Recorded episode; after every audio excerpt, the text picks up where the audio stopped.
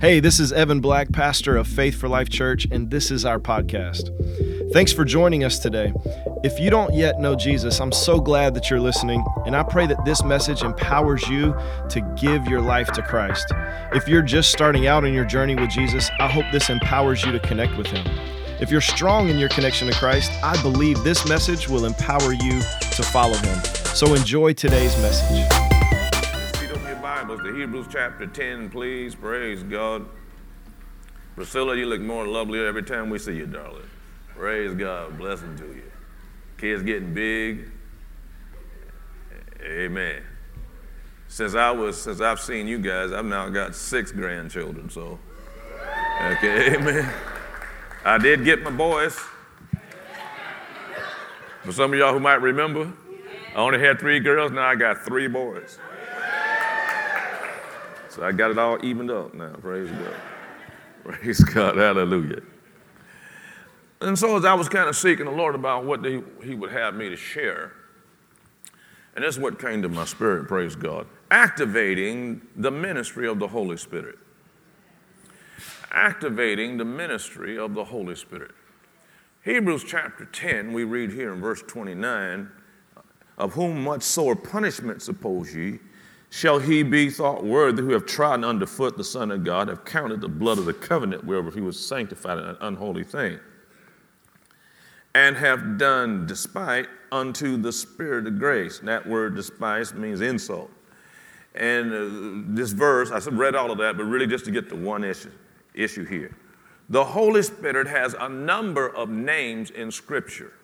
Here's one of them. He's called the Spirit of Charis. It's the Greek word. The New Testament is translated from the Greek. The word grace. He is the Spirit of grace. It's one of his names. There's another name he's called beside the, the Holy Spirit. He's called the riches and glory. And there are some other names in which he is, he is also called, you know, God the Father, Son, and Holy Spirit. But he is within us. Amen. 1 John 4 4 says, Greater is he that is in you than he that's in the world. And so, how many of you are born again? Spirit filled. Glory to God. Well, he's on the inside of you, but his ministry can remain fairly dormant and not activated in your life because there, there are things that you need to do. God doesn't just do things without you. There's something people don't understand. See, there's God's side of things, and then there's your side of things. Hebrews 11, 6. Without faith, one of the things that activates the Holy Spirit's ministry is faith, right? Hebrews 11, 6. Without faith, it's not possible to please God. He that comes to God must, don't have a choice about it, must believe that He is, number one. Number two, and that He rewards those who seek Him diligently. And of course, there are five elements of faith. Amen. The Greek word for faith, of course, is pistis. This was the name of our Bible school and some of our, and overseas, our church's names. Uh, amen over there. Pistis has five elements. First of all, faith comes, Romans 10 17, comes by hearing the word, right? Secondly, faith comes by receiving the word. James chapter 1, verse 21. Receive with meekness the engrafted word, which is able to save your soul. Then faith, then, praise God, another element of faith is believing. So much in the Bible about believing. All things are possible him that believeth. You got saved. Praise God that you heard the word, believed in your heart, all of that. Amen. Then faith is manifested through speaking. Like Jesus said, you speak to the mountain, tell it to move, it will. And then James, praise God, finally goes back in chapter 2, and he talks about faith without works is dead. So faith is act, acting on. So anytime you see the word faith, think hear, receive, believe, speak, and act. All those things are encompassed when you talk about faith. Obviously, what, one of the things that manifests the ministry of the Holy Spirit is those things. When you hear His word, when you receive His word, when you decide to believe His word, you, you decide to speak what He says and then do what He says. Amen. Obviously, God is going to be pleased. But I just want to talk to you today about one aspect of it that releases His ministry in your life in the earth. In the earth, I don't care where you are, I pastor and have pastored and do pastor or am the bishop of people who are uh, Greek, African, American, white, black, red, English, yellow, brown. I don't care what their color is or what their culture is. They all have the same needs. They all want to be healthy. Amen.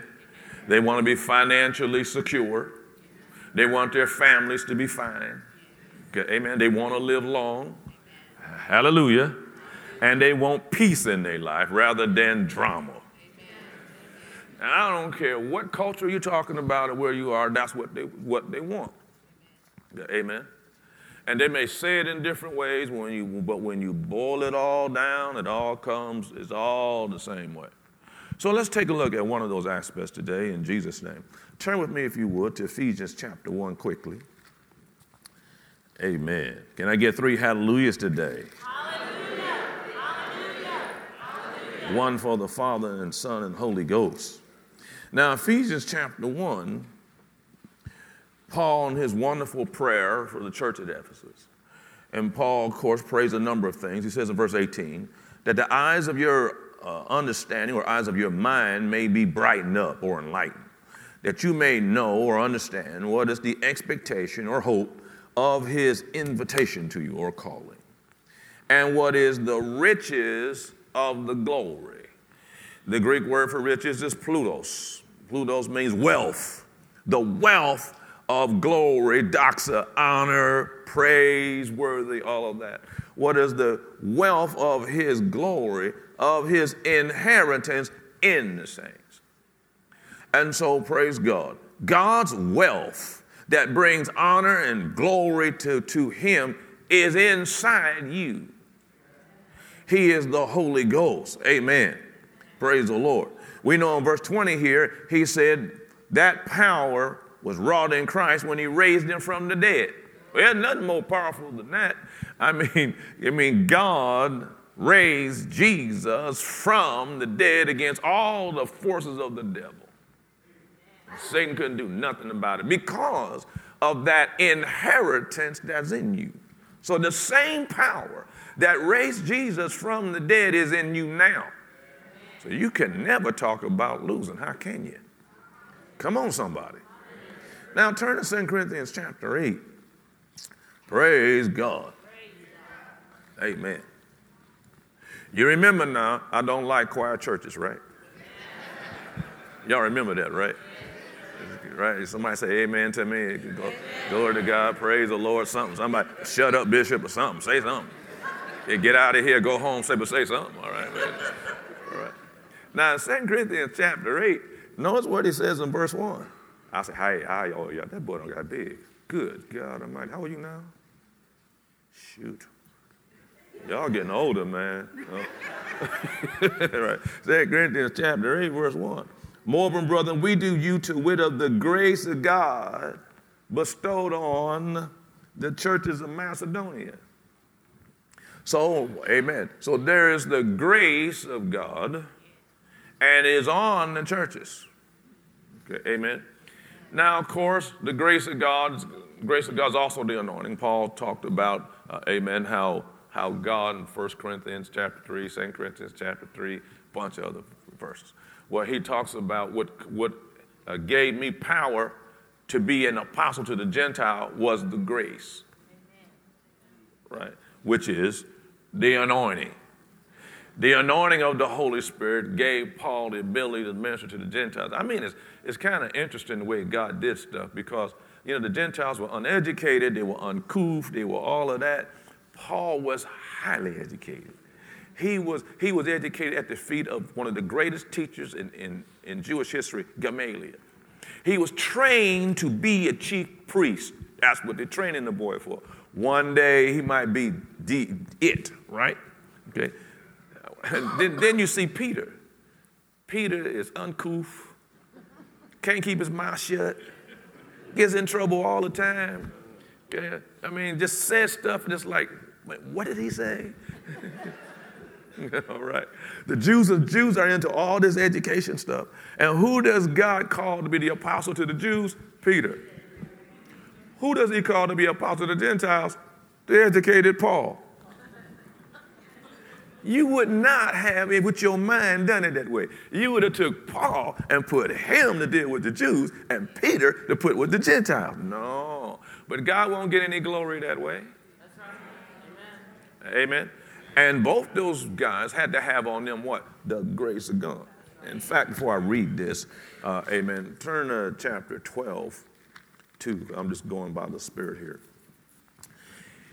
In short, uh, Paul got beat up a lot doing his work, right? In chapter 11, he talking about how he got beat and shipwrecked and stoned and left for dead and all sorts of stuff in chapter 11. And then he said, finally, he said, now I recognize where all this problem's coming from. There's a demon spirit. He's a thorn in my flesh who's raising up all this persecution against me. And then he goes to God three times and said, God, would you get this thing off of me? Well, he says the first, he asked God the first time, God didn't answer him. I don't know if you ever been there. he asked God the second time, God doesn't answer him.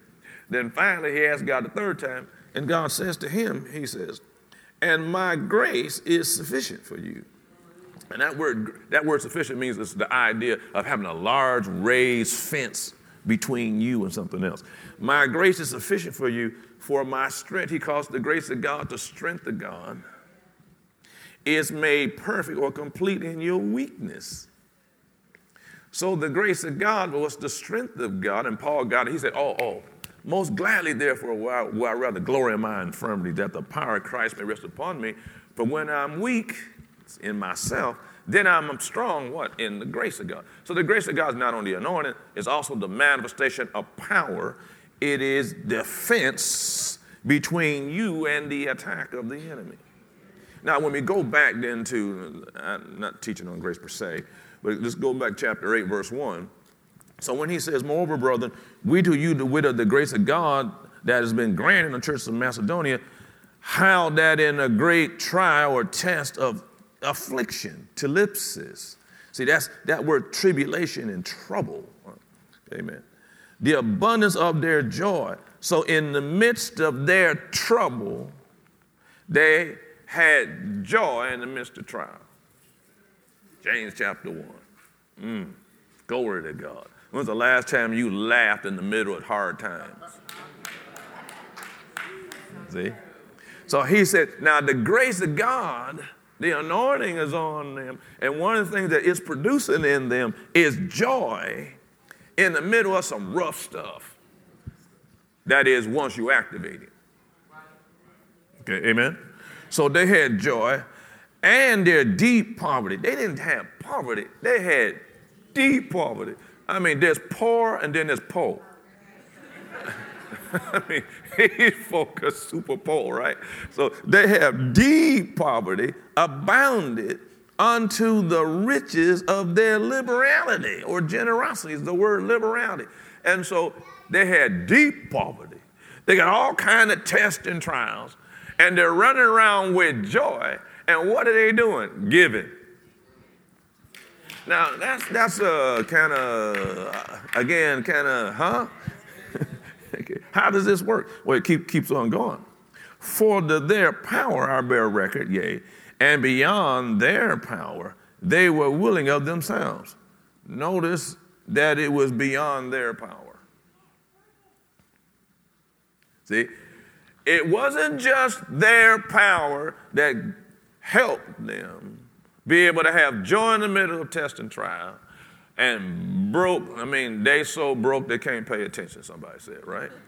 They don't have a dime, everything's rough and tough, but there was a power that was helping them have joy, which is, which is a byproduct of faith.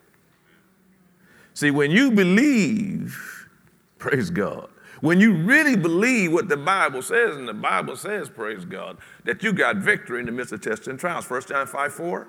This is the victory that overcomes the world, even our faith. Many other verses of Scripture, which tells us the same thing. Amen. But it just don't just happen in the flesh. It happens because there is a decision you make instead of just looking on the outside. There's a decision you make about the, let me look to the inside Hallelujah. and let me tap into an inner strength because outwardly, man, I'm messed up. I mean, you ever, you ever been messed up? I've been messed up before. I mean, you just messed up, right? But there's an inward strength in here once tapped into. He's called the Holy Spirit. He's called the Spirit of grace. Hallelujah. Hallelujah. Amen. Well, let's keep on reading here. So I bear reckoning, yea, beyond their power. They were willing of themselves, praying us with much entreaty. In other words, they were requesting strongly that we receive the gift and take upon us the fellowship of ministering to the saints or partnership. And so it says here that they were then begging Paul, take our offerings. Now, why would they have to beg Paul? I'll kind of illustrate it this way. Well, when uh, Word of Faith, the parent church of this church, when Word of Faith was getting its very first building, we were in a storefront 40 years ago. Amen. We started with 10 people. We were in a little storefront. And uh, we, to make a long story short, we identified our very first building. We had a supernatural miracle that happened. I don't have time to go into that either. But we had a supernatural miracle that, that happened. We wound up getting, getting the building, but and, and when we got it, though, it, it, took everything we had. So, so the church account was zero, zero, zero, zero. I mean, literally. Okay, but we had brand new structure, I mean, new structure, you know, and all this. Praise God, very first one. And so I said to the business guys we have in the church, you know, I said the, the church's account is zero, zero. Okay, so let's recapitalize the church and thank God for the miracle. And everybody shouting about all of that. Uh, amen. And I'm thinking about the business guys helping us, getting us back up on our feet a little bit. Well, we had a, a senior citizen in the church. At the time, she was about 72 years old. Her name was Sister Harriet. And Sister Harriet, she comes up to me. She's about four foot 11, maybe 95 pounds. Okay. she come, she come up to me and she says, I was pastor then. Pastor, I want to participate in this here. And she gives, gives me $500 for this deal. Now, I know Sister Harriet. Okay. Sister Harriet has no family. Sister Harriet's on fixed income. Sister Harriet has no money. We're talking about 1981. You know what, how much $500 was in 1981? Right? She comes and she, and I told her, I said, I said, I can't take this from you. I said, I am not taking this from you. I said, let, this, let these business guys do what they're supposed to do, and I'm not taking $500 from some senior citizen woman on a fixed income who has no family. I am not doing it. She put her hand on her, on her hip and she went, That's not what you preach. What you supposed to say to that? And so I extremely reluctantly, and I mean it was, I was, I really did not want to receive that from her. I really didn't. Now, sure enough, though, several weeks later, she comes up to me. She says, Pastor, Pastor, come on outside. I want to show you something. I go with her outside. We go outside. Somebody gave her, gave her brand new car. Now she can't hardly see over the wheel.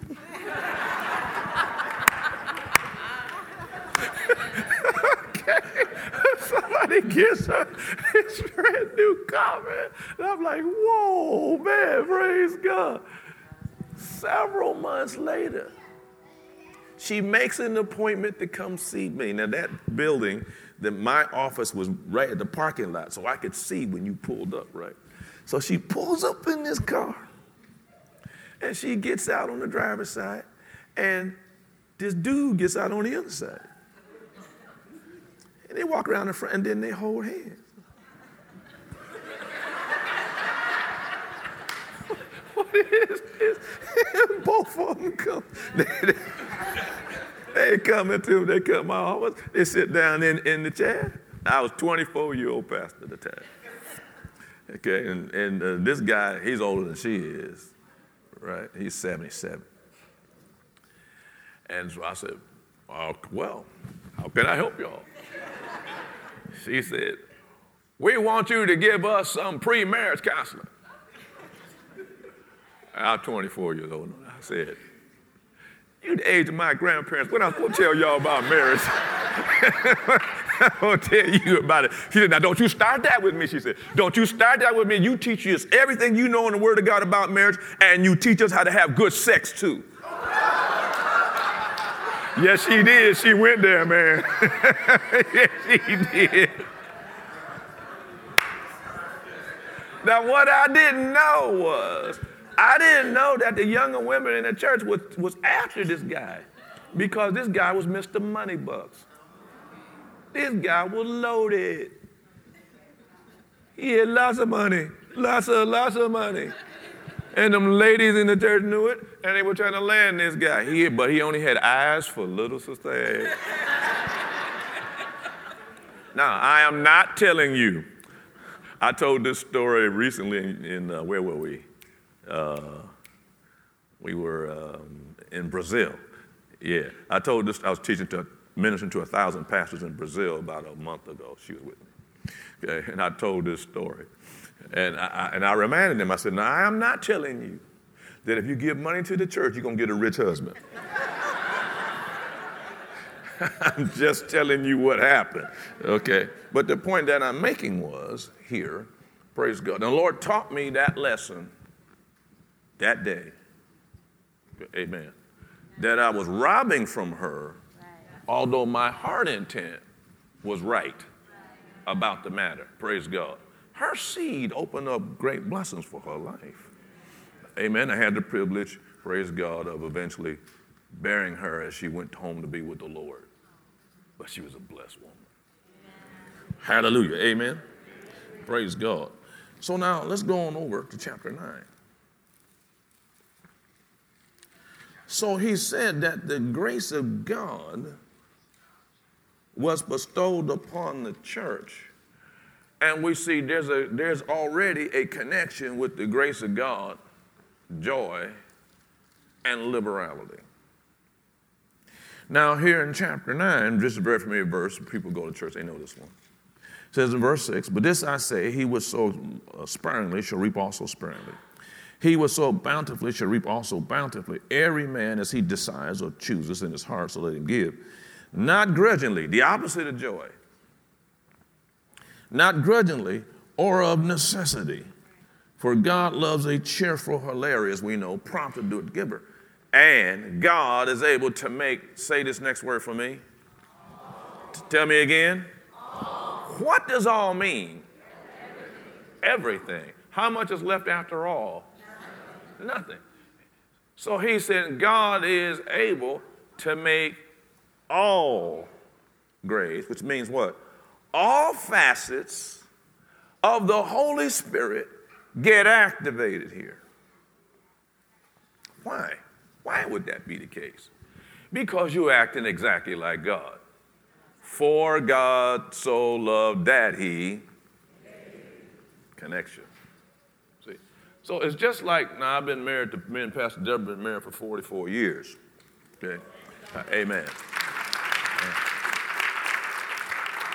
Isn't she lovely? Amen. So we've been married for 44 years. Now I can tell her all I want. Well, I love you, baby. I love you, baby. I love you, baby. I never give her a dime. I don't love her. I thought the ladies would say amen to that. What kind of women do I have in here? amen. If I if I said no, look, uh, yeah, I love you, I love you so much. No, no, I'm not even. No, I ain't giving you no money to do nothing. Get out of here. I don't love that woman. I ain't willing to go work and do what's necessary to, to bless her life, I don't love her. Because love requires action. It's one of the five things. Number five. Okay? There's an action that comes with it. Okay, hallelujah. Now, wives, don't run out of here and tell your, tell your husband. The bishop said, if you love me, you're going to give me everything you got. You understand? Right now, give it up. Now, now don't do that. Okay. okay, but but yeah, praise the Lord. I mean, see, love always requires an action. But anytime you act like God, you get God's manifestation in whatever area it is. Any area you act like God, it, how they acted like God was what? They made a decision to listen to the Holy Spirit. How are they going to get out of the deep poverty? Just like, praise God, Sister Harriet. Listen to the Holy Spirit. See, she did it because she felt directed of the Holy Spirit to do it. Okay, amen? So, allowing the Holy Spirit to lead, guide, direct, even in your financial affairs, puts you in position for manifestation of the grace of God, all grace.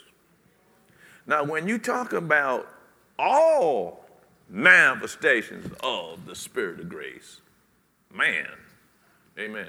Because all means that doesn't just operate in your financial areas, it will operate in your family area. It'll operate, praise God, every single facet of your life because you act like God. Anytime you act like God, praise God, you release Him to do what He does. Shout amen, somebody. Amen. Hallelujah. Praise God. So He said, All grace, now I like this next word, abound towards you. Amen. In Deuteronomy 28, it was said in a little different way. Praise God. It said these blessings will surprise you, overtake you, it says. In other words, it will run you down and run you over. Praise the Lord. Hallelujah. I don't know if you've ever been run down by a blessing. I have. Praise God. And then you get up and you say, hit me again. I mean, praise. glory to God. Well, all grace abound toward you so that. Keep reading. Or maybe they got on the screen. No, they don't. All right. Well, all grace abound toward you so that you all the time have all sufficiency in all things. See these all, all, all? See, all grace fixes all, all, all other areas. I don't know if you're getting this or not. Praise God. Hallelujah. All sufficiency in all things. Now, when uh, my wife and I, she's both of us are 1979 graduates or 78 graduates of Rhema Bible training since 1978. I was working, working at the time for IBM. And the, the Lord said to me, He said, I want you to quit your job and I want you to go to Bible school in Tulsa, Oklahoma.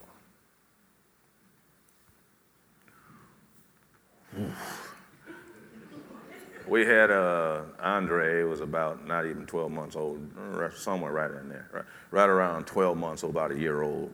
Uh, we didn't know it, but Michelle was to be here real quick. We didn't know that either. We didn't know Michelle was in the bed starting to percolate. Amen. Glory to God. And the Lord said, I want you to quit your job. And I want you to go down in that and tell me. And the, the real problem was that we were head over heels in debt. You know what I mean by head over heels? We had massive debt. And it happened because of the fact that between my changing jobs from uh, one company before I got to IBM, we had a six day window where we didn't have health insurance. Six days. That six day window, she wound up in the hospital. Do you know how, how much you can rack up in a few days in a hospital? Right? So here we have now all of a sudden, bang, we got thousands of dollars of debt. That's when God says, quit the job. All right, so I heard, received, believed, spoke, and acted. We moved down there, praise God. When we got down there, we, get, uh, we came, I had a little trailer, little U-Haul thing, hitched up to my car, drove it down and down 44, got there in Tulsa just in time for Brother Hagin, Kenneth Hagin Sr.'s camp meeting. And so we, we got a little trailer, we little trailer thing we living in. And I had all the money that we own in the world in my right front pocket. We at this meeting. Anybody remember Norval Hayes? Most of y'all don't know who he was. But Norval was not Norval. He was a really different dude, right? And that Hagin had normal up there. He, he was receiving the offering. And so they had what they call a heap offering. And people were running down the aisle and they was, they were tossing up money on the stage. I had never seen nothing like that in my life. I had never seen anything like that. Okay, and so So I got, got out a hundred. I had two hundred and forty-six dollars. Forty-seven. Okay, thank you. Two hundred and forty-seven dollars to our name. That's all we had. Okay, but I just felt led go up there, so I took a hundred dollars up there and put it up there. And so I came back around. About time I turned into the seat next to her, she, she says, "The Lord's telling you to give another hundred dollars." I said, Are you sure? She said, Yes, I'm sure.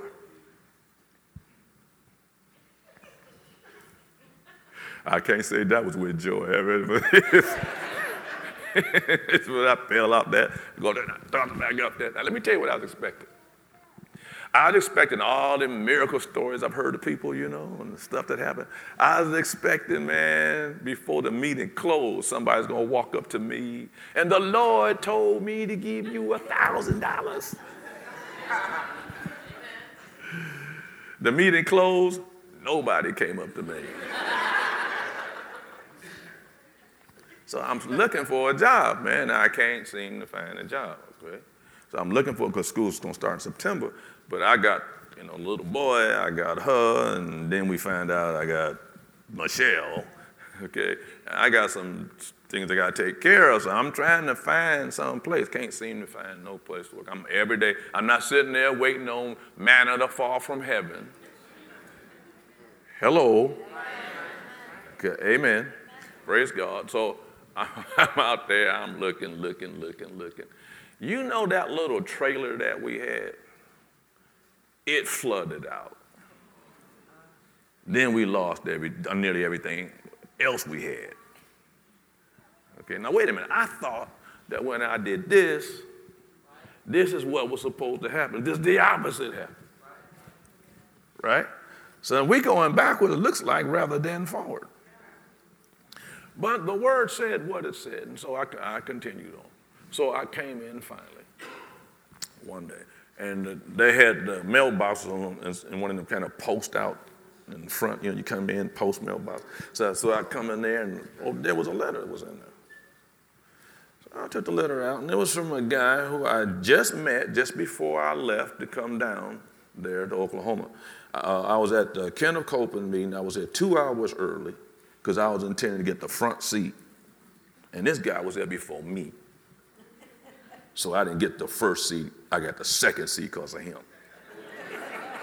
so, so he and I are talking, you know, before service about all that. He said, well, so what, so what are you doing? I told him how, what the Lord told me to do, go down to Oklahoma, go to Bible school. And he said, well, when you get there, drop me a line and tell me what it was like. Amen. So I wrote, had, wrote him a letter and told him what the campus looked like and, you know, all of that, such and such. And, you know, that was it. I saw that was from him. I go, he's answering my letter. And so I go into the little trailer, what's left of it. Go into a little trailer, cut open the thing, and there's a check is in there. That check started heading to the floor, you know, I almost dropped it, you know. It didn't make it. uh-uh, baby, you ain't, you ain't even gonna get dirty, you understand? that check was what, $600. Now, that may not sound like nothing to you. But back in those days, that was, oh my gosh, man, it was $600. Man, and we not the devil Look at, whoa, we dancing and all that. Got a job immediately right after that. Now, the upshot of the story is, because Rhema back in those days was only nine months. So now today they got three, four years stuff. But back in those days it was a new school. Okay, it was, it was only nine months. When we graduated, all those bills we had were all paid off supernaturally. We still to this day don't know how that happened, and we don't care. we graduated debt free, and I'm still debt free. Praise God. Don't owe a dime to any man. The grace of God got on now, that's what Paul was telling, telling the church here in Corinthians. Let's keep reading. When all grace abound towards you, you all the time have all sufficiency in all things. And then he, then he references in verse 9 the blessed man of Psalm 112. As is written, he has dispersed abroad, he's given to the poor, and his righteousness remains forever. Now he that ministereth or supplies seed to the sower, that's God, both minister bread for your food and multiplies the seed you plant and increase the fruit or the offspring of your righteousness, being made rich in rich means made rich in everything. There's that word. All, everything. Okay, amen. In other words, activating, I'm only talking about one area of, of the Holy Spirit's grace, but activating Him in this, this area works in everything. Why? Because this area touches everything. Touches everything. Everybody needs money. Thank you for the one amen in the front. You, you, you're the only one. Bless the Lord. Thank you. I appreciate it. Yeah. I'm going to say it again. Everybody needs money. Everybody does. It touches everybody's life. So then, why wouldn't the grace of God then get into every part of your life? See that? hmm So, being made rich in everything, keep reading. Amen. Read the rest of that verse with me out loud, please. Read it. In everything, come on. To all bountifulness, which does what? Causes through us what? Thanksgiving to God. You cause other people to wind up giving God praise and glory. Hallelujah. You gave and giving back. is a circle. Everything in life is a circle. Amen. And that's why Satan has done everything he can to keep believers this way instead of that way. Keep them closed rather than open. Because he understands if the activation of the Holy Spirit happens in their life, look out, I can't do nothing with them. Now turn to Philippians chapter 4. Thank you for all that shouting y'all doing. I mean, praise God. Calm down. I mean, wow. Oh my gosh. Such an excited church. That's all right. Praise God. Philippians chapter 4. Now, the Apostle Paul says in verse 15, Now you Philippians know also in the beginning of the gospel, when I left Macedonia, no church communicated with me concerning giving and receiving except you. I read that one day because I have the same office as the Apostle Paul does, although I'm not nearly as proficient as the Apostle Paul. But, I got the same office. I'm an apostolic ministry. Right. So Paul said, No church entered into partnership with me except you, you only. Do you know how many churches that Paul planted? Wow. And he said, You're the only one participating with me? Amen. Wow. That's right. Wow. Hallelujah. Praise God. Well, thank God y'all do with us. But what I'm, and I'm not talking about that at all. Amen. But I looked at that and I thought, how ungrateful. How ungrateful to God and to Paul. Come on, somebody. Amen. He said, No church entered into partnership with me except you only. Even in Thessalonica, however, you church, you gave once and again unto my necessity. Not because I desire something for me, I desire fruit. That word fruit is the word results. I, I desire results that may abound, increase to your account. The word account is the Greek word logos. It's, it's the Greek word for word. It's not like bank account. Okay?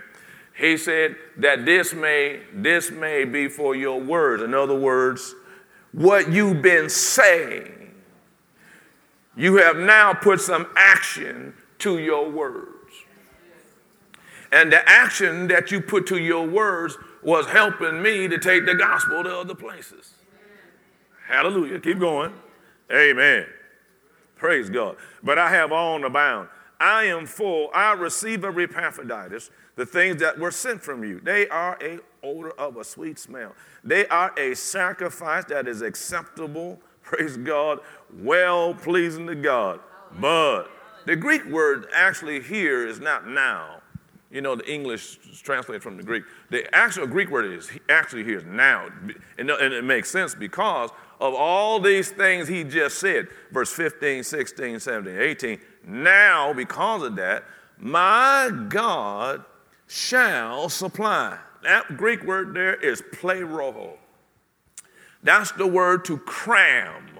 My God shall cram your net full.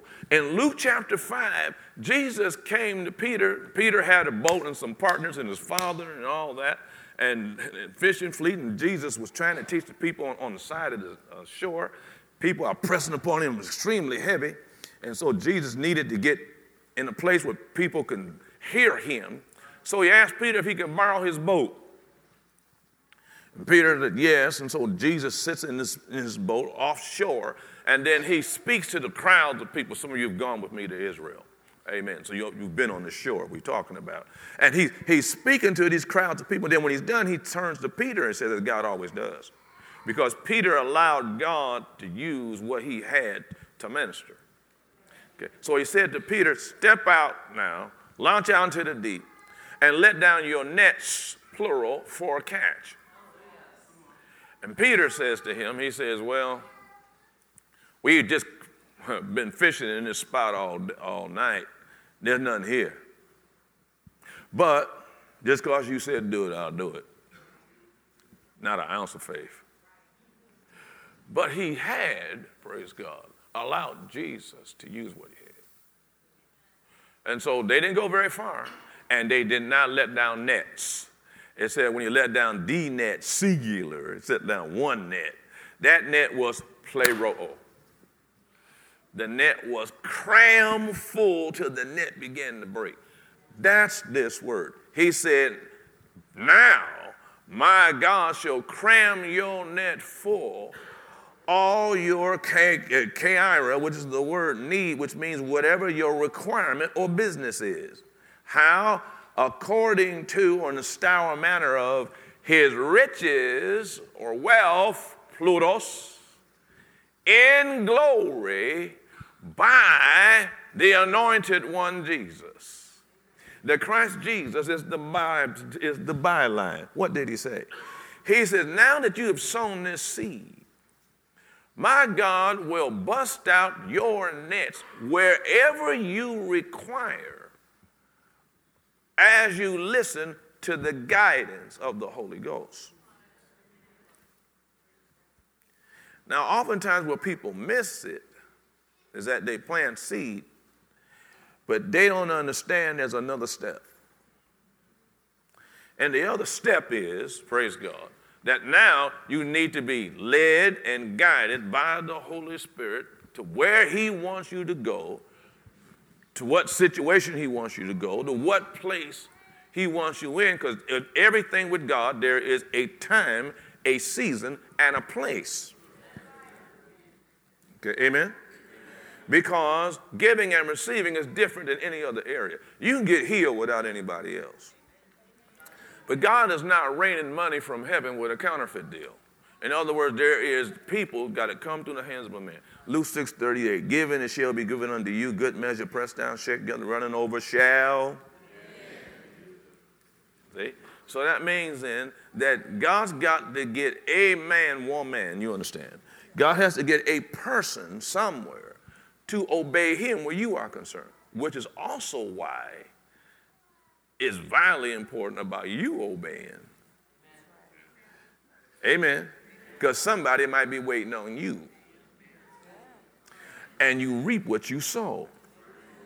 So if you're slow or no, then the Holy Spirit will go to you first with first with someone who's also slow and no or no. If you're quick to hear and quick, praise God, do what God says, let me tell you what the first person the Holy Spirit is going to talk to, because it takes a while. See, when it, come, when it comes to this area, I'm just going to use Ty or use the Bennett's here for, for, for a minute. So, you know, did, you might do what the Lord said about things and come to the bench and say, bless them now with whatever. And they say, huh? No, I need this myself. Now, how, how God works is that he is merciful and long suffering. Sometimes we don't want him to be long suffering, and sometimes we don't want him to be merciful. Then other times we do want him to be long suffering. When we mess up, we want him to be long suffering and merciful. When somebody mess over us, we want we want quick action. Get them now. I want the vengeance of God, the wrath of God right now. You know. But say so, so they don't listen. So, so God will move on to the next person because this was an opportunity for them. They, they didn't realize that. Amen. But it was an opportunity, just like it was with Sister Harriet. Hallelujah. Move on to the next person. They might do the same thing. Move on to the next person. See, all this time, time is going by. Now, what the believer has to do Amen. They have to operate in Hebrews 6:12. They got to operate in faith and patience.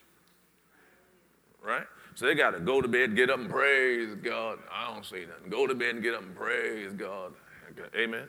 They got to go to bed, get up and praise God. They got, they don't see anything happening.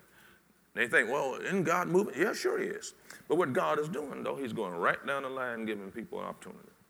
Okay? And then he finally gets to someone who will obey him. Okay, amen? Glory to God. Well, then what happens? Well, then that person receives, and this person also going to receive. Glory to God. Supernaturally, because they allowed the Holy Spirit to speak. Amen. And the only way I perhaps may have this happen is that the Holy Spirit has said for me, I want you to go from here to over here.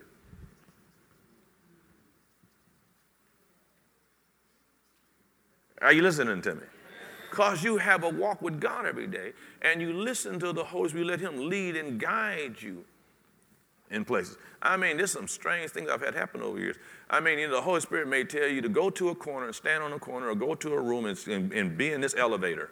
Why am I, why am I in an elevator? What am I doing here for? And he'll have you meet someone. amen. Turn out to be an individual, be you be a great blessing to them, they be a great blessing to you. You have to listen to the Spirit of grace, which means there's certain things that I come down towards the end, end of the message today. Praise God. Anybody get anything out of this? Amen.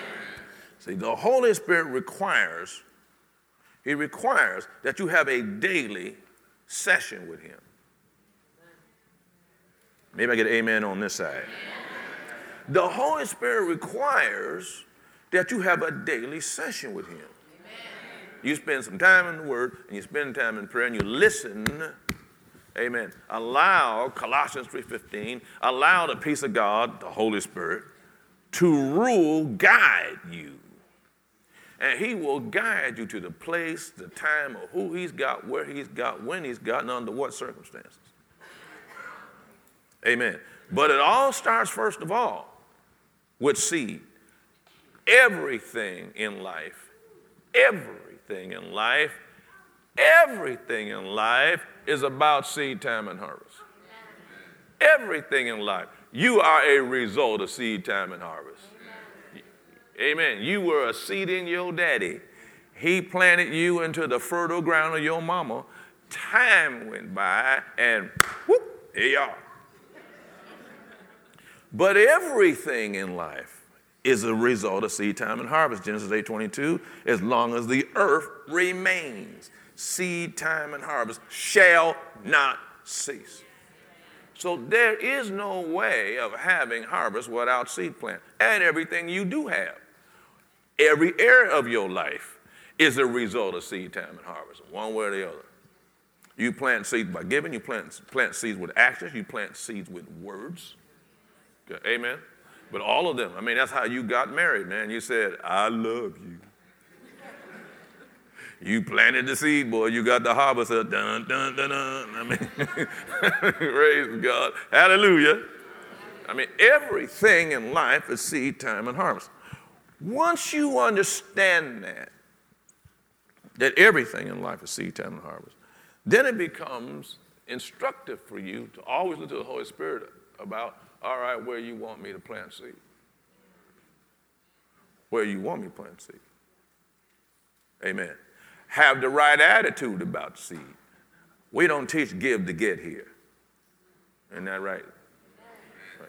We don't teach give to get. But we do teach, amen, listen to God and give.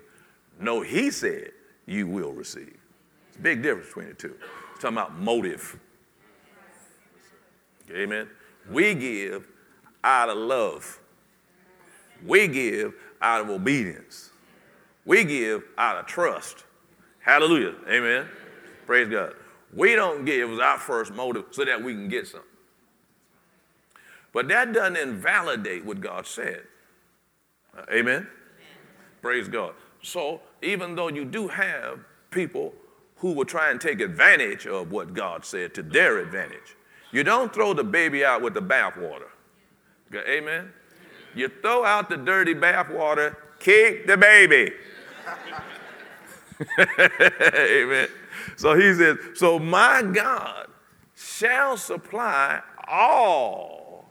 There's that word again. All your requirements according to the Holy Ghost. Even when we had that first miracle, as I wrap this up, Satan tried to destroy my church right from the very beginning. Split my church with my assistant pastor just a few months into it.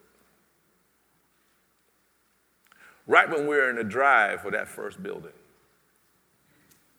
we had to come up with $80,000, which back then was like all the tea in China, with this small amount of people. And the building that we went and got, and there's a story about how we got this building the same way. And that, that first building that, that we got was in a place I would never have chosen. It was an area of town where my people theoretically couldn't get there. Amen. It was in a neighborhood back in the, back in the day when someone with my suntan was in big trouble being in that area. Some of y'all know what I mean by this. Some of y'all don't. You don't know what I'm talking about? Don't worry about it. Okay, amen. It's one of them areas, raise God. I would never even consider it over there. In fact, I had a realtor tell me, he said, There's a perfect building for you over here. And I said, I'm not going over there. There's no public transportation for my people to get there. This, and I didn't want to say to him some other stuff, but you know, I said, This, this is it. There, there's no way I'm going, I'm not even, no, I'm not even looking at that. And he kept at me for months.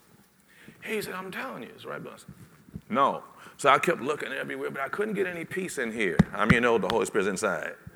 The peace of God's in here. Hallelujah, somebody.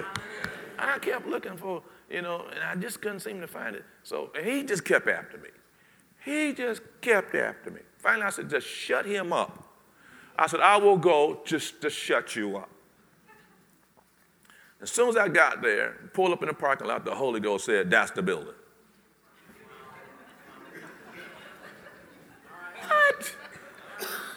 And I, trust me, I, and what I was saying with my brain was right. Okay, there's no public transportation back in those days. My people, the only way they can get there was public transportation. There was no public transportation to get there. It was in the wrong place. All that sort of stuff. I mean, there's no way with line up with your head that you would have made this decision. The Lord said, "That's the one." So it was in the middle of the drive for that building that my assistant pastor splits the church. I mean, you know that's wrong. So he splits the church in the middle of the drive. Oh, I'm fuming. Right? It's my first assignment. I'm 24 years old. It's my first assignment, first church. Okay? If we don't come up with this money by the date specified, we lose our deposit, which was $25,000. The little storefront we have in our services in our, is, is out, that lease is out that same week so the church has nowhere else to go. Amen. And I'm fuming. So to fast forward the story. So the Lord says to me, He says, I want you to raise an offering for him.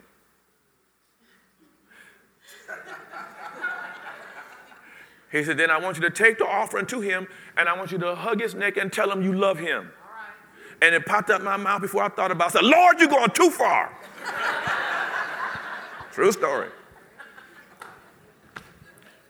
I didn't just immediately go do it either. I mean, it took me a couple days, you know, because I'm in strife, you know, because these folk, me and her, are godparents of their children.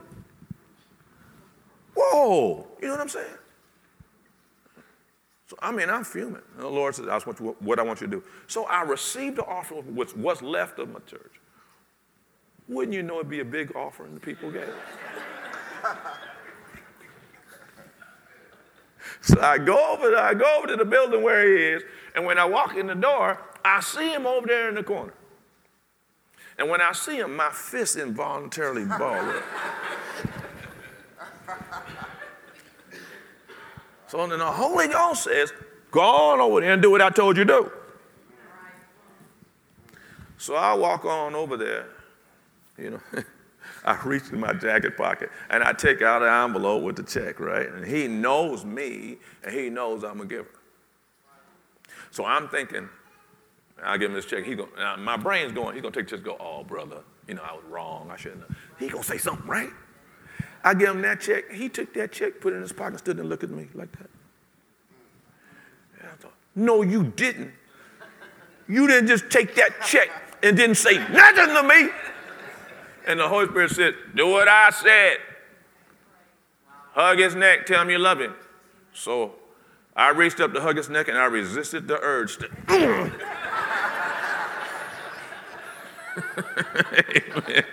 Because I sure was taking it, man.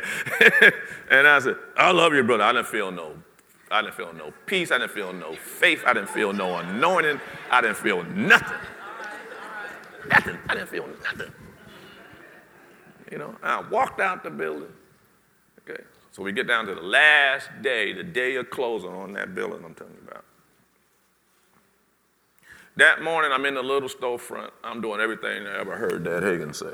I'm rolling in the flow. I'm shouting. I'm dancing. I'm doing. I'm doing anything to keep my head from going tilt. Because at three o'clock in the afternoon, okay, we got to have this closing. Phone rings. So back in them days, you know, they had the rotary phones. No kids don't know what I'm talking about. What, what, what, we talking about? So, anyway, so, I get the rotary phone. Here's this guy. When you got a little, when you got a little church, you all know you should know everybody in it, right? Here's this guy. Here's a he's a visitor. He's been there about twice as a church visitor, and he says, uh, "Pastor, I need to come see you." And I'm thinking, I ain't got no time for no counseling session right now. I mean, I, I got, I, I'm in the middle of this thing at, at three o'clock in the afternoon. But out of love, I said, come on. Then I went back to doing what I was doing. You know, I'm shouting, I'm doing something, praising God. I'm just trying to keep my head from going tilt, total tilt, right? Guy shows up. He comes in, he plops this big black book on my little card table, which was my desk. Plops it on there. It's a checkbook. I never, back in them days, I never seen one like that. Big old big thing like that. Open, open it up, and he says, I'm the senior partner, told me what downtown Detroit law firm he was. We're a law firm of Christians, and the Lord told us to bring you this checkbook and for you to fill in whatever amount you needed.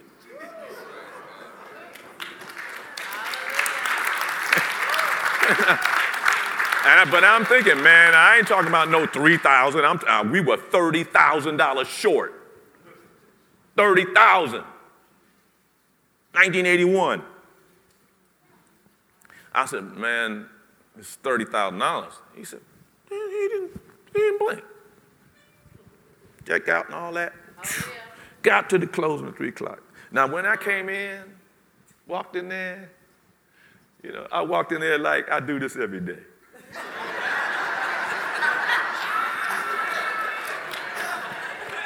walked in there, man.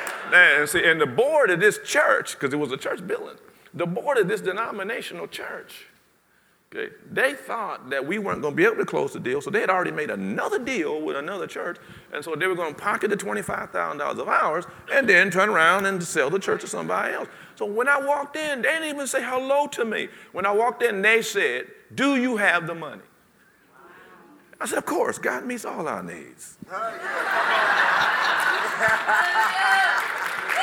Conducted the deal I was so cool, man. I was, I, I, was so just cool. I was so cool. Like I do this all the time, you know, man. Till we got out in the parking lot. Went nuts in the parking lot, you know.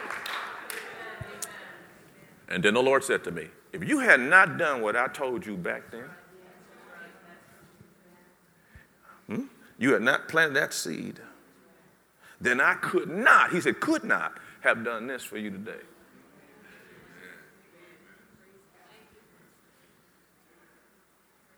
This building right here that you're sitting in. When the Lord sent me down here to the Austin, Round Rock area, sent me to Austin, came down to Austin, I went not here, way down in Austin looking for a church building. Amen. And we planted seed in advance. So I'm down there looking. I can't seem to find the right building for this church down there in Austin. I'm looking, looking, looking, looking. Can't seem the, the right deal. The Holy Ghost.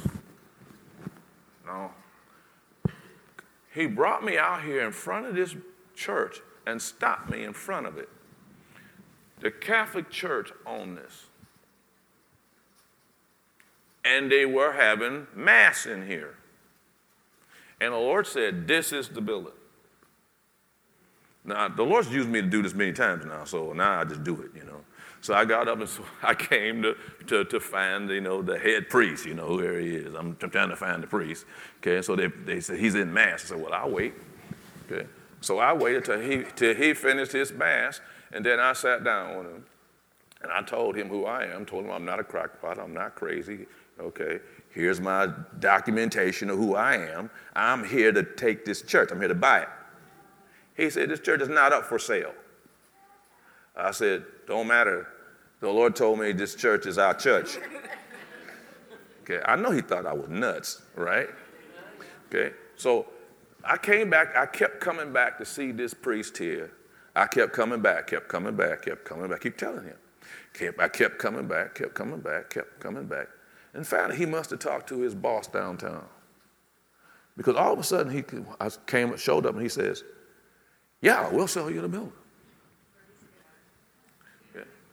And so they built another one, it's about a mile from here. And they sold us this building that was not up for sale. Upshot of the story is what?